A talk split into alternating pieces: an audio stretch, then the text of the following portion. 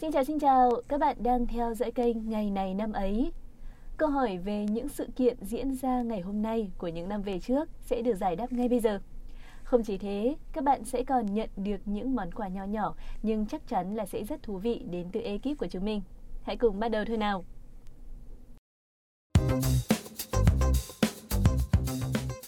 Các bạn thân mến, đây khi nào bạn cảm thấy bản thân có quá nhiều khuyết điểm và tự thấy thất vọng về điều đó chưa ạ? Nếu câu trả lời là đã từng thì bạn biết không, thật ra khuyết điểm cũng chính là ưu điểm bị dùng sai liều lượng hoặc là áp dụng sai chỗ mà thôi. Vậy phải giải quyết như thế nào đây? Các bạn hãy chờ đón câu trả lời ở phần sau của chương trình các bạn nhé.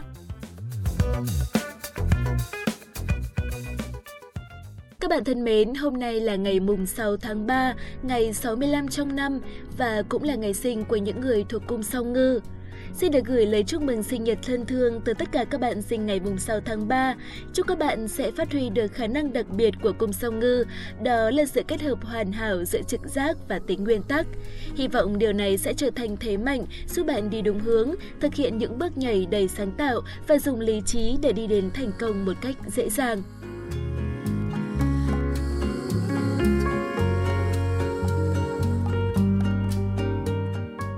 Quay trở lại với vấn đề được đặt ra từ đầu chương trình, mình muốn gửi tặng các bạn một câu danh ngôn như thế này. Thật tồi tệ khi đầy khuyết điểm, nhưng còn tồi tệ hơn khi đầy khuyết điểm mà không sẵn lòng nhận thức chúng. Bạn thấy đấy, thật khó để một người có thể rõng rạc tuyên bố bản thân mình hoàn hảo. Nhưng khi đã biết khuyết điểm của mình ở đâu, hãy cố gắng kiểm soát và chuyển hóa chúng. Có như vậy, bạn mới có thể thoát khỏi trục quay của chính mình. Đừng cố che đậy hay phủ nhận chúng, bởi khuyết điểm không là bụi để chúng ta có thể rũ bỏ dễ dàng như vậy. Dùng đúng cách, sẽ có ngày bạn sẽ thấy phiên bản hoàn hảo nhất của chính mình.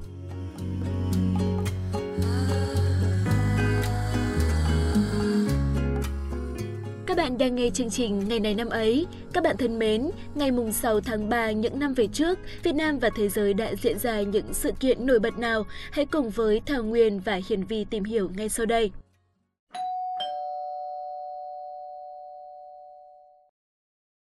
Các bạn thân mến, đầu tiên xin mời các bạn cùng đến với những sự kiện tại Việt Nam.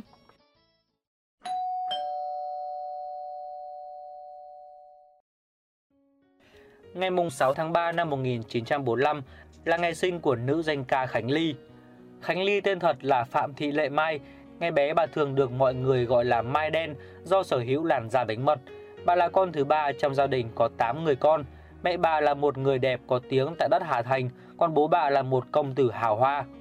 9 tuổi, Khánh Ly đã tham gia một cuộc thi hát tại Hà Nội nhưng không đạt được thứ hạng nào. Vào năm 1956, bà theo gia đình vào định cư tại Đà Lạt và đi hát tại các phòng trà. Vào năm 1965, trong một lần lên Đà Lạt chơi, Trịnh Công Sơn vô tình được nghe giọng hát của Khánh Ly.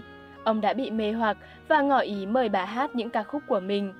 Đến cuối năm đó, Khánh Ly và Trịnh Công Sơn có buổi ra mắt đầu tiên tại trường Đại học Văn Khoa. Sau này, những sáng tác của Trịnh Công Sơn cùng tiếng guitar thùng của ông đã chắp cánh cho giọng hát của Khánh Ly, đưa bà trở thành một trong ba giọng ca nổi tiếng nhất lúc bấy giờ, bên cạnh Thái Thanh và Lệ Thu. Trịnh Công Sơn và Khánh Ly gắn bó với nhau như một định mệnh. Trong suốt 17 năm, họ luôn cùng nhau biểu diễn trên sân khấu. Khi đó Trịnh Công Sơn dường như chỉ viết nhạc để cho Khánh Ly hát. Phần lớn trong những sáng tác của Trịnh Công Sơn đều phảng phất một bóng hồng nào đó, có khi sâu sắc, có khi chỉ thoáng qua như là hư ảo, thế nhưng lại không hề có ca khúc nào viết về Khánh Ly. Điều này khiến rất nhiều người khó lý giải. Khánh Ly từng nói rằng Trịnh Công Sơn và tôi có một mối liên hệ cao hơn, đẹp đẽ, thánh thiện hơn là những tình cảm đời thường. Và vì tôi được gần anh Sơn nhiều nên tôi được anh cắt nghĩa rõ ràng những nhạc phẩm của anh. Tôi thấy rõ, hiểu rõ được con người anh cũng giống như tác phẩm của anh vậy. Khánh Ly còn cho biết thêm, tôi luôn luôn nhìn thấy tôi trong tất cả các bản tình ca của anh. Khánh Ly có một biệt danh là nữ hoàng trong đất. Vào năm 1991, Khánh Ly đã chia sẻ về việc tại sao bà được gọi với biệt danh đó khi mới theo Trịnh Công Sơn đi hát và lần đầu tiên xuất hiện trước một đám đông lên tới hàng nghìn người, bà đã không giữ được bình tĩnh. Sợ không đứng vững, Khánh Ly vừa vịn vào vai Trịnh Công Sơn như tìm một điểm tựa. Ai dè vị nhạc sĩ này cũng không đồng ý và nói bỏ tay ra và đứng hát cho nghiêm chỉnh. Vì quá cuống, Khánh Ly cởi bỏ luôn đôi giày cao gót và đi chân trần hát. Kể từ đó, bà được mọi người yêu mến và gọi là nữ hoàng chân đất.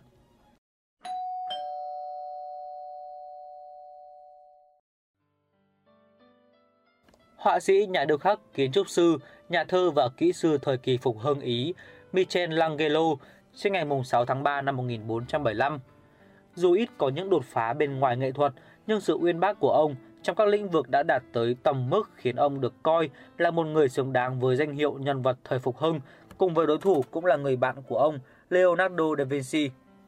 Khả năng sáng tạo của Michelangelo rất phi thường, hai trong số các tác phẩm nổi tiếng nhất của ông là Đức Mẹ Sầu Bi và Vua David được thực hiện trước khi ông sang tuổi 30.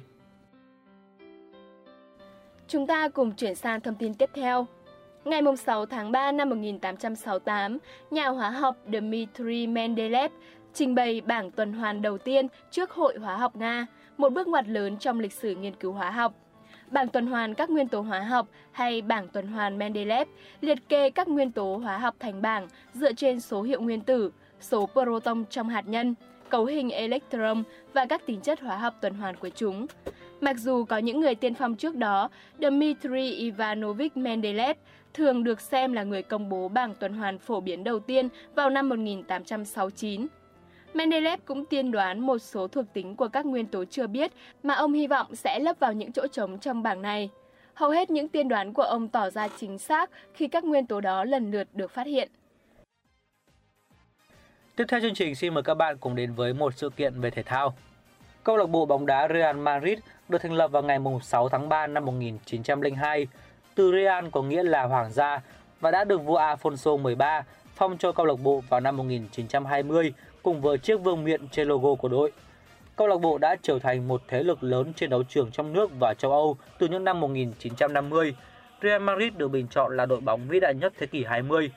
Câu lạc bộ hiện đang giữ kỷ lục với 12 danh hiệu Euro Cup, UEFA Champions League, Câu lạc bộ có giá trị ước tính khoảng 3,24 tỷ euro vào khoảng năm 2015 và tính tới mùa giải 2014-2015 là câu lạc bộ thương mại thành công nhất với lợi nhuận đạt tới 577 triệu euro.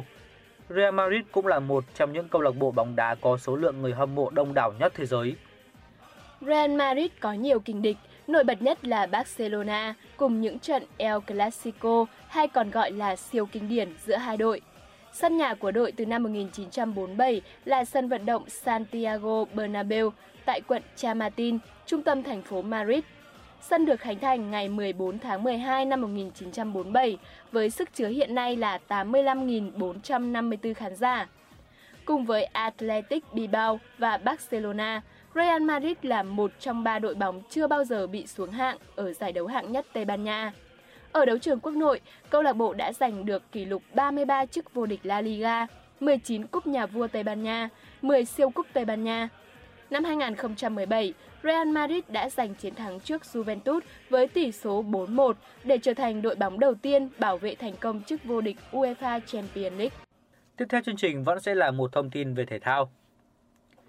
Ngày 6 tháng 3 năm 1999 là ngày mất của cựu cầu thủ bóng đá người Anh Dennis Violet. Ông từng chơi cho Manchester United và Stoke City cũng như đội tuyển bóng đá Anh. Ông đã trưởng thành từ lò đào tạo của United và thi đấu chuyên nghiệp vào năm 1950.